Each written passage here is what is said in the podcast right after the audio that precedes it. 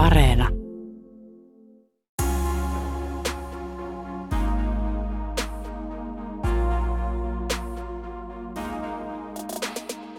Vammaista ihmistä ei nähdä seksuaalisena olentona, vaan ensisijaisesti vamman kautta. Jos sattuu kuulumaan vielä vaikka seksuaalivähemmistöön, pidetään ihan kummajaisena, kirjoittaa nimimerkki Suostumus 92. Seksi ja erotiikka on kaikkialla mainoksista populaarikulttuurin tuotteisiin. Kuitenkin normatiivinen kuva ihmisyydestä vaikuttaa siihen, keille erotiikan ajatellaan kuuluvan.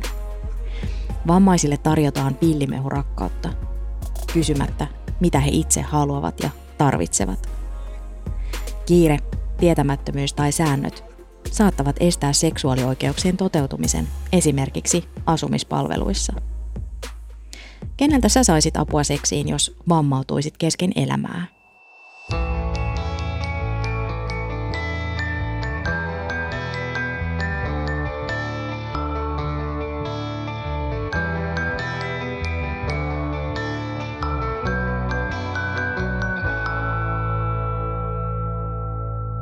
Mä olen Satu Kivelä. Kuuntelet havaintoja ihmisestä ohjelmaa, jossa selvitän ihmisyyden mysteerejä. Siis sitä kaikkea, mikä meidän ihmisten käytökseen vaikuttaa. Kiva, että oot mukana. Ei ole mikään uutinen, että seksi myy. Kuluttajille myydään paljalla pinnalla milloin mitäkin, autoista pesuaineisiin. Länsimaisten modernien yhteiskuntien käänne kohti seksuaalikeskeisyyttä tapahtui ranskalaisfilosofi Michel Foucault mukaan 1700-1800-luvulla. Seksuaalisuudesta tuli vallankäytön, kategorioiden ja määrittelyiden kohde. Kansalaisten toimintaa säädeltiin niin seksuaalitieteen kuin yhteiskunnallis-taloudellisenkin vallan kautta, kerrotaan Sanna Karkulehdon kirjoittamassa kirjassa Seksin mediamarkkinat. Foucault mukaan jatkuva puhe seksuaalisuudesta mahdollistaa paradoksaalisesti myös sen tarkkailun ja kontrolloinnin. Siis kenelle seksi kuuluu ja mikä on niin sanotusti normaalia ja hyväksyttävää. Tämä kaikki on vaikuttanut ja vaikuttaa käsitykseemme seksuaalisuudesta. Mainos- ja mediakuvastoissa edelleen suurin osa ihmisistä on vammattomia, valkoisia, hoikkia ja heteroseksuaaleja. Mielestäni keskeinen kysymys onkin se, mitä me pidetään täydellisenä voidaanko me ajatella, että vammaisen ihmisen keho on täydellinen? Vammainen ihminen itsehän voi kokea kehonsa hyvin täydelliseksi ja, ja viehättäväksi ja kauniiksi, mutta miten muut näkee, se on mielenkiintoista. Mielestäni laadukas media vaalii aina moninaista ihmiskuvaa ja on ollut vähän harmistunut välillä siitä, että, että tätä laadukasta mediaa on melko vähän aika harvassa. Että useasti juuri keskitytään siihen sellaiseen normatiiviseen ihmiskuvaan, joka ei sitten anna minkäänlaista samaistumispintaa tai tällaisia esikuvia tai rooli, roolimalleja esimerkiksi nuorille katsojille, jotka kuuluvatkin johonkin mm, erityisempään ryhmään. Näin kertoo vammaisvaikuttaja ja Aspa-säätiön Voimaa seksuaalisuudesta hankkeessa päällikkönä toiminut Milla Ilonen. Erotiikka on muutakin kuin seksiä. Se voi olla pukeutumista mieluisiin vaatteisiin, punaa huulilla, lirttiä ja toisen huomioimista. Ilosen mukaan vammaisia ei kannusteta itsensä ilmaisemiseen, vaan päinvastoin. Meidän vammaisten keskuudessa on syntynyt tällainen käsitys kuin tonttukasvatus, että monia vammaisia ihmisiä kasvatetaan ikään kuin puutarhatontuiksi, sellaisiksi huomaamattomiksi, verkkareissa tallustaviksi, puun alla kyhjöttäväksi, iättömiksi, sukupuolettomaksi, seksuaalisten tarpeiden marginaalissa oleviksi, sellaisiksi, joka jollain tavalla eivät ehkä ole samalla tavalla näkyvillä yhteiskunnassa vaikka sen seksuaali-identiteettinsä kautta kuin, kuin muut ihmiset. En tiedä, oletko koskaan nähnyt puutarhatonttua, jolla olisi musta kireä korsetti päällä tai, tai joka olisi laittanut oikein kirkasta huulipunaa.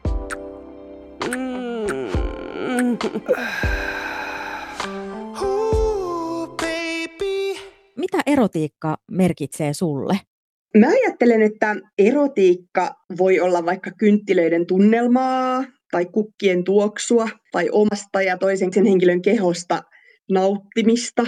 Se voi olla arvostavaa ja hellivää kosketusta. Myös vesi on sellainen elementti, joka tuottaa minulle ainakin sellaisia eroottisia fiiliksiä usein, etenkin tuolla järvivedessä, kun vaikka kesäiltana uiskentelee, se vesi hyväilee niin ihoa kuin mieltäkin. Erotiikan ei aina tarvitse olla kumppanin kanssa koettua, että se voi olla myös nautintoa itselle. Pyysin ihmisiä kertomaan kokemuksistaan, ovatko vammaisuus tai mielenterveyden ongelmat vaikuttaneet erotiikan ilmaisuun. Miten asumisen palveluita tulisi kehittää? Jostain syystä vastauksia tuli vain yksi. Joko kysely ei tavoittanut ihmisiä tai aihe on niin arka, että sitä on vaikea sanoittaa. Kiitos kuitenkin nimimerkki Suostumus 92. Hän kirjoitti mulle näin. Erotiikka on kaikkea kosketuksesta pornoon ja esimerkiksi eroottiseen kirjallisuuteen. Hyvän erotiikan ytimessä on suostumus ja yhteys ihmiseen ja ihmisiin. Seksuaalioikeudet ovat osa ihmisoikeuksia ja ne kuuluvat ihan jokaiselle. Oikeudet eivät välttämättä toteudu, jos olet vammainen henkilö tai sulla on mielenterveyden haasteita.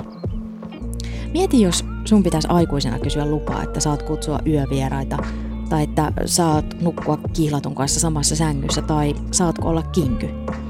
Voimaa seksuaalisuudesta hanke on edistänyt seksuaalioikeuksien toteutumista asumisen palveluissa. Mukana työssä ovat olleet yli 200 asumispalveluita käyttävää vammaista ihmistä ja mielenterveyskuntoutujaa. Eräs henkilö ei ollut varma, että saako hän kutsua kotiinsa yövieraita. Että hän sanoi, että tätä asiaa pitää kysyä meidän pomolta. Ja sitten vähän ihmettelin, että kuka se teidän pomo on ethän sinä ole täällä töissä, että sinä asut omaa kotiasi ja, ja, ja saat olla omassa kodissasi, kenen kanssa haluat, mutta että sellaiset säännöt usein, usein vähän niin kuin on rajoittaneet myös kenties jopa näitä toiveiden ja tar- tarpeiden esille nostamisia ja puhumisen tilanteita. Vuosikymmeniä sitten vammaiset henkilöt joutuivat lääketieteellisten toimenpiteiden kohteiksi. Lääketieteen avulla heistä pyrittiin tekemään vammattomia – vammaisilta ihmisiltä itseltään ei juurikaan kysytty, että haluatteko te tätä. Vammaiset henkilöt kokevat yhä syrjintää.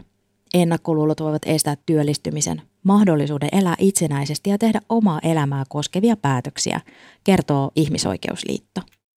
Edelleen meidän yhteiskunnassa on vähän valloillaan sellainen ajatus, että vammaisten ihmisten erotiikka tai rakkaus on tällaista pillimehurakkautta.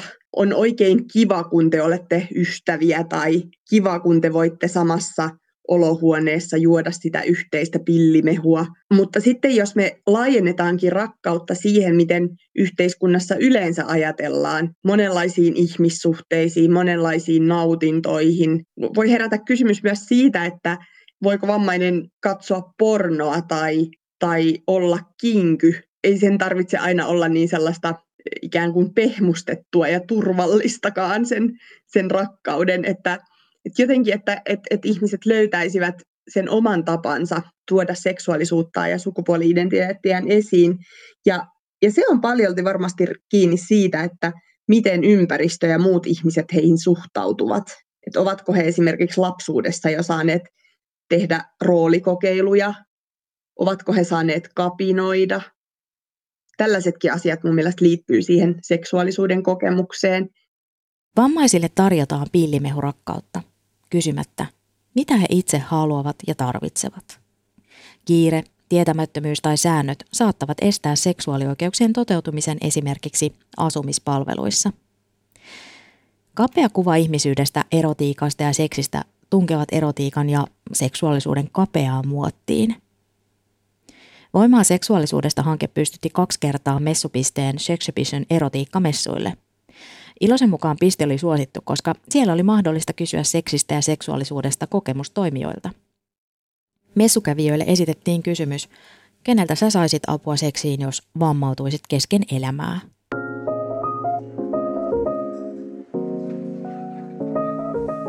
Pyysin ihmisiä kertomaan kokemuksistaan tätä jaksoa varten. Kysyin, onko vammaisuus tai mielenterveyden haasteet vaikuttaneet erotiikon ilmaisuun. Nimimerkki Suostumus92 vastasi kysymykseen näin. Vammaisena lääketieteellisten toimenpiteiden kohteena oleminen, kehon poikkeava toiminta ja esimerkiksi tuntopuutokset vaikuttavat seksielämään. Esimerkiksi yhden illan juttujen harrastaminen on vaikeampaa, kun oman kehon toimintaa pitää selittää toiselle ihmiselle. Kaikille vammaisille ihmisille pitäisi kuulua viimeistään teiniässä kuntoutukseen myös seksuaaliterapia, jossa puretaan vammaiseen kehoon liittyvää häpeää ja etsitään ratkaisuja toteutumiseen kokonaisena ihmisenä.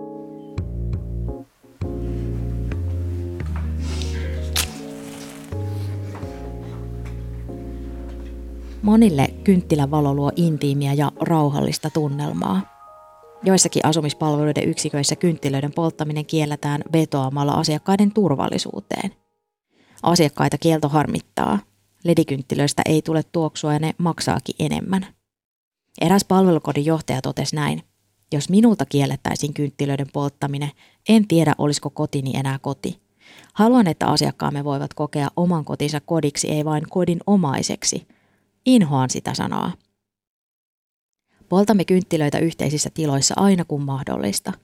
Sammutamme kirkkaat loisteputket. Laitamme kahvin tippumaan ja puhumme hiljaisemmin. Asiakkaat kysyvät usein, saanko sytyttää kynttilän? Miksipä ei? Kynttilät tekevät tilasta intiimin myös kahdenkeskiselle jutustelulle ja kosketukselle. Näin kertoi siis erään palvelukodin johtaja. Erot palvelukodeissa voivat olla suuria, kertoo Ilonen.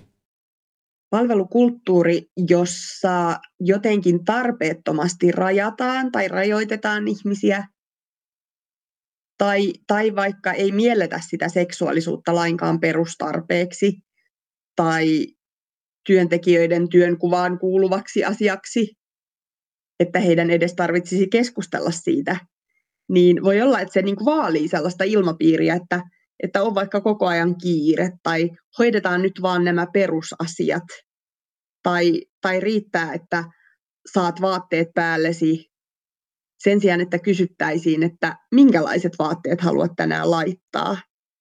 Tai että, että kammataanko myös hiukset tai haluatko jonkun kampauksen tänään.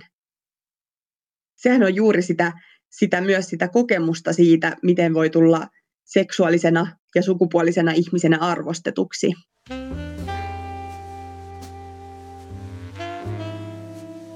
Eräs kihlapari vaikka kertoi, että he haluaisivat nukkua samassa sängyssä. Aspasäätiön Voimaa seksuaalisuudesta hankkeen alkukartoituksen mukaan moni sosiaali- ja terveysalan opiskelija ja työntekijä tarvitsee tietoa seksuaalioikeuksista.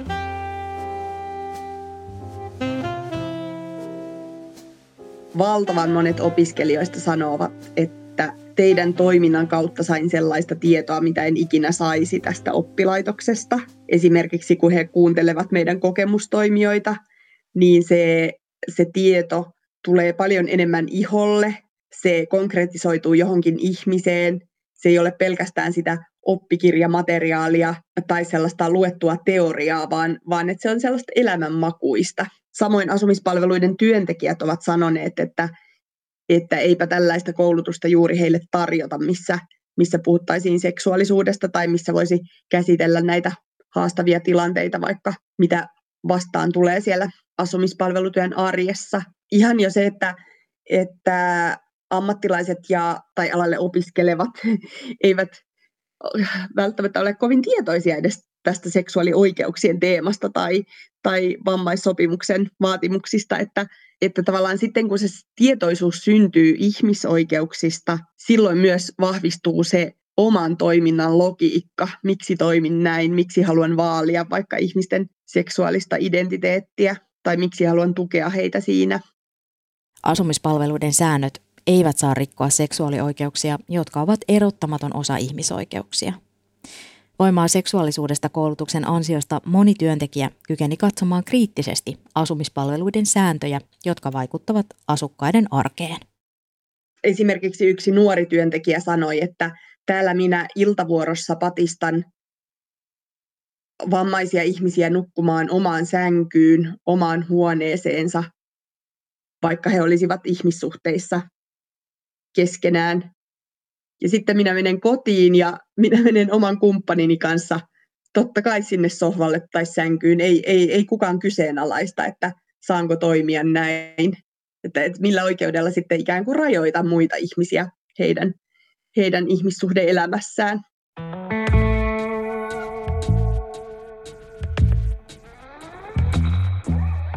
Milla Ilosen mukaan monia vammaisia ihmisiä kasvatetaan ikään kuin puutarhatontuiksi, huomaamattomiksi, sukupuolettomiksi ja seksuaalisten tarpeiden marginaalissa oleviksi. Nimimerkki Suostumus92 kertoo. Katson satunnaisesti pornoa ja pidän itseäni viehättävänä. Olen aktiivisesti vertaistuen ja terapian avulla pyrkinyt parantamaan kehosuhdettani – Vammaista ihmistä ei nähdä seksuaalisena olentona, vaan ensisijaisesti vamman kautta. Jos sattuu kuulumaan vielä vaikka seksuaalivähemmistöön, pidetään ihan kummajaisena. Nuorilla perhe- ja avustajat voivat toimia portinvartioina siinä, että millainen ilmaisu on hyväksyttävää ja mahdollista. Myös vammaisjärjestöjen ja kuntoutuksesta vastaavien ihmisten – pitäisi ottaa tässä vahvempaa roolia. Vammaisuuteen liittyviä erityispiirteitä ei voi jättää perheiden vastuulle.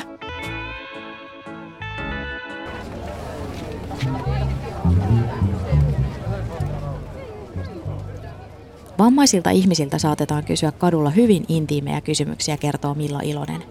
Esimerkiksi, pystytkö paneen tai seisooko sulla, onnistuuko noi sänkyhommat – Eräällä festareilla päihtynyt mies tuli pyörätuolia käyttävän naisen eteen, kaivoi sepalustaa ja kysyi, saanko runkata? Milla Ilonen kehottaa pohtimaan edellä mainittuja tilanteita omalle kohdalle. Mitä sä vastaisit? Nimimerkki Suostumus 92 kaipaa vammaisille laajaa itsemääräämisoikeutta, kunnollista seksuaalikasvatusta aina lapsen turvataidoista vanhuuteen asti – Seksuaalikasvatus antaa tietoja ja taitoja, joiden avulla on mahdollista suojella itseään ja vetää rajoja. Tietoa tarvitaan myös silloin, kun omia oikeuksia pitää puolustaa. Olemme usein sanoneet, että aikuisille ihmisille ei tarvitse luoda sääntöjä, että me voidaan enemmänkin tehdä sopimuksia. Tässä meidän ryhmätoiminnassakin me aina loimme sopimuksen siitä, että, että me vaalimme turvallisuutta ja luottamusta vammaiset ihmiset kokee vähän liikaa elämässään sellaista yl, u, ulkoapäin tai ylhäältä-päin ohjailua, miten heidän tulisi elää tai minkälainen on terveellinen elämä. Mutta kun siihen elämään kuuluu myös ne riskit, siihen kuuluu myös se, että voi joskus tehdä virheitä ja kantaa siitä seuraukset.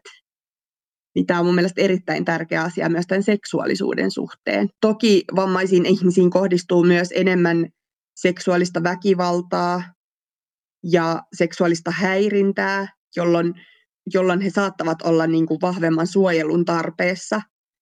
Mutta, mutta noin keskimäärin niin vammaisia ihmisiäkään ei auttaisi niin kuin yleistää yhdeksi, yhdeksi ryhmäksi, vaan on, on hyvin erilaisia taustoja. Ja, ja osa ihmisistä pystyvät hyvin, hyvinkin huolehtimaan omasta, omasta terveydestään ja turvallisuudestaan.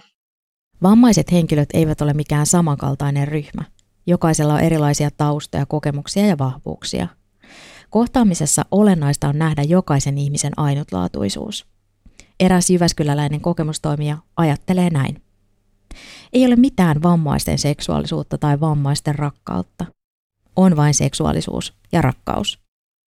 Ajattelen näin, että laadukkaissa paikoissa ihmisiä puhutellaan heidän nimellä kysytään, miten haluat, että sinua puhutellaan, niin kuin kunnioitetaan ihmisen oikeutta siihen itsemäärittelyyn, tiedetään heidän elämänhistoriastaan, esimerkiksi, että missä ammatissa he ovat olleet tai minkälaisia perhesuhteita heillä on elämän varrella ollut.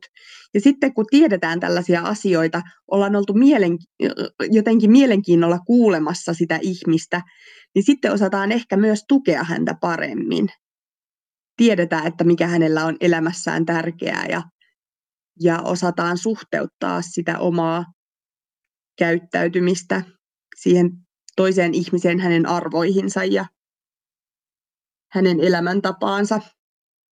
Suomessa on vielä jonkin verran asumispalveluita, joissa sateenkaarisensitiivisyys ei ole vielä kovin vahvaa. Esimerkiksi jotenkin on tarpeen vaikka korostaa sitä, että jos joku on homoseksuaali tai tai vaikka jos mietitään ihan henkilön sukupuoli-identiteettiä, niin miten vaikka transsukupuolinen henkilö tulee kohdatuksi siellä asumisen palveluissa, onko hänellä oikeus pukeutua haluamallaan tavalla, miten meidän lomakkeisto suhteutuu, onko siellä pelkästään oletus naisista ja miehistä, vaikka sukupuolia on paljon enemmän.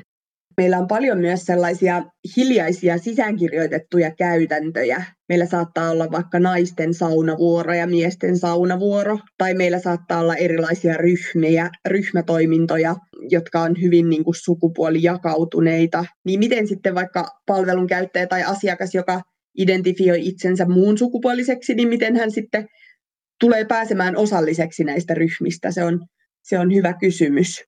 Ja toisaalta, että onko myös siinä työyhteisössä mahdollisuus puhua moninaisuudesta, esimerkiksi sateenkaari-identiteetistä.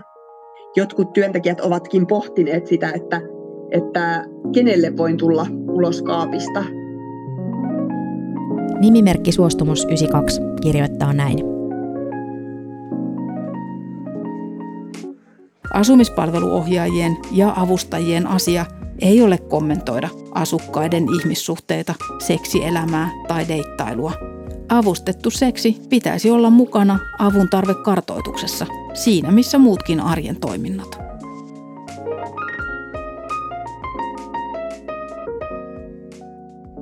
Suomessa ei ole erikseen ammattinimikettä henkilökohtaisille avustajille, jotka tekevät myös seksuaalista avustamista – Seksin avustaminen perustuu aina avustajan ja avun tarvitsijan yhteiseen sopimukseen ja avustajan suostumukseen. Joskus henkilön vamma voi olla sellainen, että itsetyydytys tai seksi ei onnistu ilman avustajaa. Esimerkiksi passiivinen avustaminen tarkoittaa sitä, että mahdollistetaan nautinnon tai seksin kokeminen. Avustetaan riisuutumisessa ja pukemisessa. Se voi olla seksivälineen antamista, kaapista se voi olla myös vaikka sitä, että avustajan kanssa lähdetään kauppaan, josta ostetaan ö, pornografiaa, hankitaan seksin apuvälineitä, ikään kuin henkilö saa apua toiselta, toiselta ihmiseltä tällaisissa asioissa. Useimmiten avun saaminen seksiin tapahtuu henkilökohtaisten avusteen avulla ja yhteiseen sopimukseen perustuen. Aktiivinen avusteinen seksi voi sisältää erilaisiin asentoihin avustamista kehon tukemista tai vaikka liikuttamista tai toisaalta vaikka sen apuvälineen liikuttamista, että esimerkiksi nostolaitteen liikuttamista, jolloin ihminen pystyy sitten kokemaan sitä nautintoa. Löytyisikö Suomestakin henkilökohtaista apua tai asumispalveluita tuottavia firmoja, jotka olisivat edelläkävijöitä siinä, että työntekijöiden toimenkuvaan kuuluu avustaminen myös seksissä? Esimerkiksi Saksassa, Hollannissa ja Yhdysvalloissa tällaista toimintaa on olemassa. Avustajana voi toimia esimerkiksi sex coach tai sijaispartneri, kerrotaan seksologisen seuran nettisivuilla. Seksuaalioikeudet ovat erottamaton osa ihmisoikeuksia, ja ne kuuluvat ihan jokaiselle. Mikä on ollut ilo huomata, niin tosiaan, että vammaiset ihmiset voivat itse myös niitä esteitä purkaa tuomalla niitä omia tarpeitaan esille ja, ja ikään kuin vaatimalla, että nämä asiat tulee huomioida tässä, tässä minun elämässäni. Ja sen vaatimuksen voi esittää jo siinä kohtaa, kun suunnitellaan palveluja, kun tehdään palvelusitoumuksia tai palvelusopimuksia. Näiden seksuaalisten tarpeiden tulisi kuulua siihen palveluvalikoimaan. Joissain maissa on paljon laajempaa tämä, tämä valikoiman kirjo, että esimerkiksi sosiaalipalveluiden kautta saattaa saada vaikka palvelusetelin, jolla pystyy ostamaan seksuaaliohjausta tai seksuaaliavustamista. Meillä toistaiseksi Suomen maassa ei ole tällaista käytäntöä. Vähän puhuttiinkin sitä, että tuon Voimaa seksuaalisuudesta hankkeen kautta, sit kun mukana olevat osallistujat, niin sitä kautta on voinut sitten myös vähän niin kuin ajan kanssa ja siinä turvallisessa tilassa yhdessä muiden kanssa, niin opetella sitten ilmaisemaan myös niitä omia, omia tarpeitaan ja ehkä saanut sitten myös rohkeuttakin siihen, että hei, että, että mulla on myös, niin kuin, mulla on valtaa omaa elämääni ja, ja täytyykin olla. Niin miten sä näet, että kuinka suuri merkitys sillä on ollut, että just näitä on, niin kuin olette siellä ryhmissä näitä asioita sanottanut ja rauhassa pohtineet? Mielestäni tällaiselle seksuaalivoimavaraistamistyölle, jos näin voi sanoa, niin on erittäin suuri tarve. Meillä on paljon sellaista seksuaaliterveystoimintaa tai tietoutta, mutta tässä liikutaan oikeastaan vähän eri vesillä, että, että tämä on enemmän sellaista, että, että ihmisten seksuaalinen itsetunto jotenkin vahvistuisi he uskaltaisivat todellakin sanoa ääneen niitä omia tarpeitaan ja että ne tarpeet tulisivat kuuluiksi siellä asumisen palveluissa. Ja ihan, että todella mietittäisiin, että miten, miten me voidaan sitä jonkun ihmisen elämänlaatua parantaa. Meillä istui usein siellä ryhmä, ryhmätyötilassa 5-60 vammaisia ihmisiä, jotka ensimmäistä kertaa elämässään kuulevat seksuaalisuudesta. Ja tämä herätti minussa vähän kahdenlaista tunnetta. Tunnetta siitä, että, että onpa surullista, että nämä ihmiset ovat tosiaan koko elämänsä eläneet niin, että eivät tiedä, mitä vaikka itsetyydytys tarkoittaa, tai eivät tiedä, mitä eh- ehkäisymenetelmiä on, tai, tai että miten he voivat, voivat vaikka suojautua, tai oli myös sellaisia niin kuin harhaluuloja vaikka, että että suuteleminen on kielletty, suutelemisen kautta tarttuvat taudit ja tällaisia, tällaisia asioita. Toinen puoli siitä tunneskaalasta oli sellaista mieletöntä iloa, että vau, että me tavoitettiin nämä ihmiset nyt ja heillä on vielä paljon elämää elettävänä. Se elämä voi olla paljon täydempää, kun he esimerkiksi saavuttavat tällaisia nautinnon kokemisen hetkiä tai, tai he oppivat oppivat sitä, kuinka voivat niin kuin omaa kehoaan arvostaa ja hemmotella.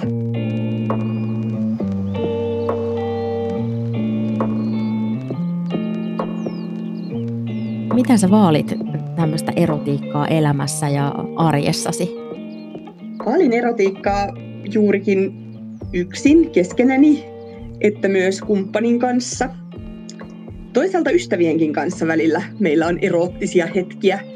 Esimerkiksi puhutaan erotiikasta, puhutaan erotiikan herättämistä tunteista. Elämässäni aika pitkään monet muut asiat ovat olleet erotiikkaa tärkeämpiä, kuten työ ja ö, vaikuttamisasiat ja sellainen yhteiskunnallinen osallisuus. Mutta hiljattain suhteeni erään tärkeän ihmisen kanssa on syventynyt ja tuntuu, että vielä opettelen erotiikkaa, jos näin voi sanoa. Tunnustelen, mikä tuntuu itsestä ja toisesta hyvältä ja, ja myöskin nautin siitä, että voidaan yhdessä olla ikään kuin tällaisella tutkimusmatkalla ja, ja tutkailla, että mitä se erotiikka meille tarkoittaa.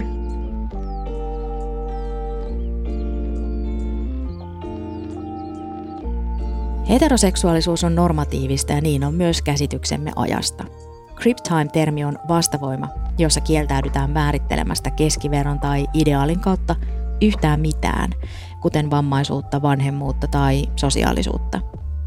Professori Alison Keifer sanoo, että sen sijaan, että taivutetaan vammaisia ruumiita ja mieliä taipumaan normatiiviseen aikaan ja kelloon, kaareva aika taivuttaa kelloa kohtaamaan vammaisia ruumiita ja mieliä. Tonttukasvatus ei tue seksuaalisen itsetunnon kehittymistä, saati omien rajojen vetämistä. Arjessa erotiikka voi olla oman kehon arvostamista, tunnelmointia kynttilävalossa tai kumppanin kainalossa nukkumista. Toisin tekeminen on mahdollista. Tehokkuuden ja normien ei tarvitse antaa jyrätä nautintoa alleen. Mä oon Satu Kivelä ja tämä ohjelma on Havaintoja ihmisestä. Kiitos, että kuuntelit. Lähetä palautetta ohjelmasta havaintoja.ihmisestä at yle.fi. Aiempia jaksoja voit kuunnella Yle Areenasta. Moikka!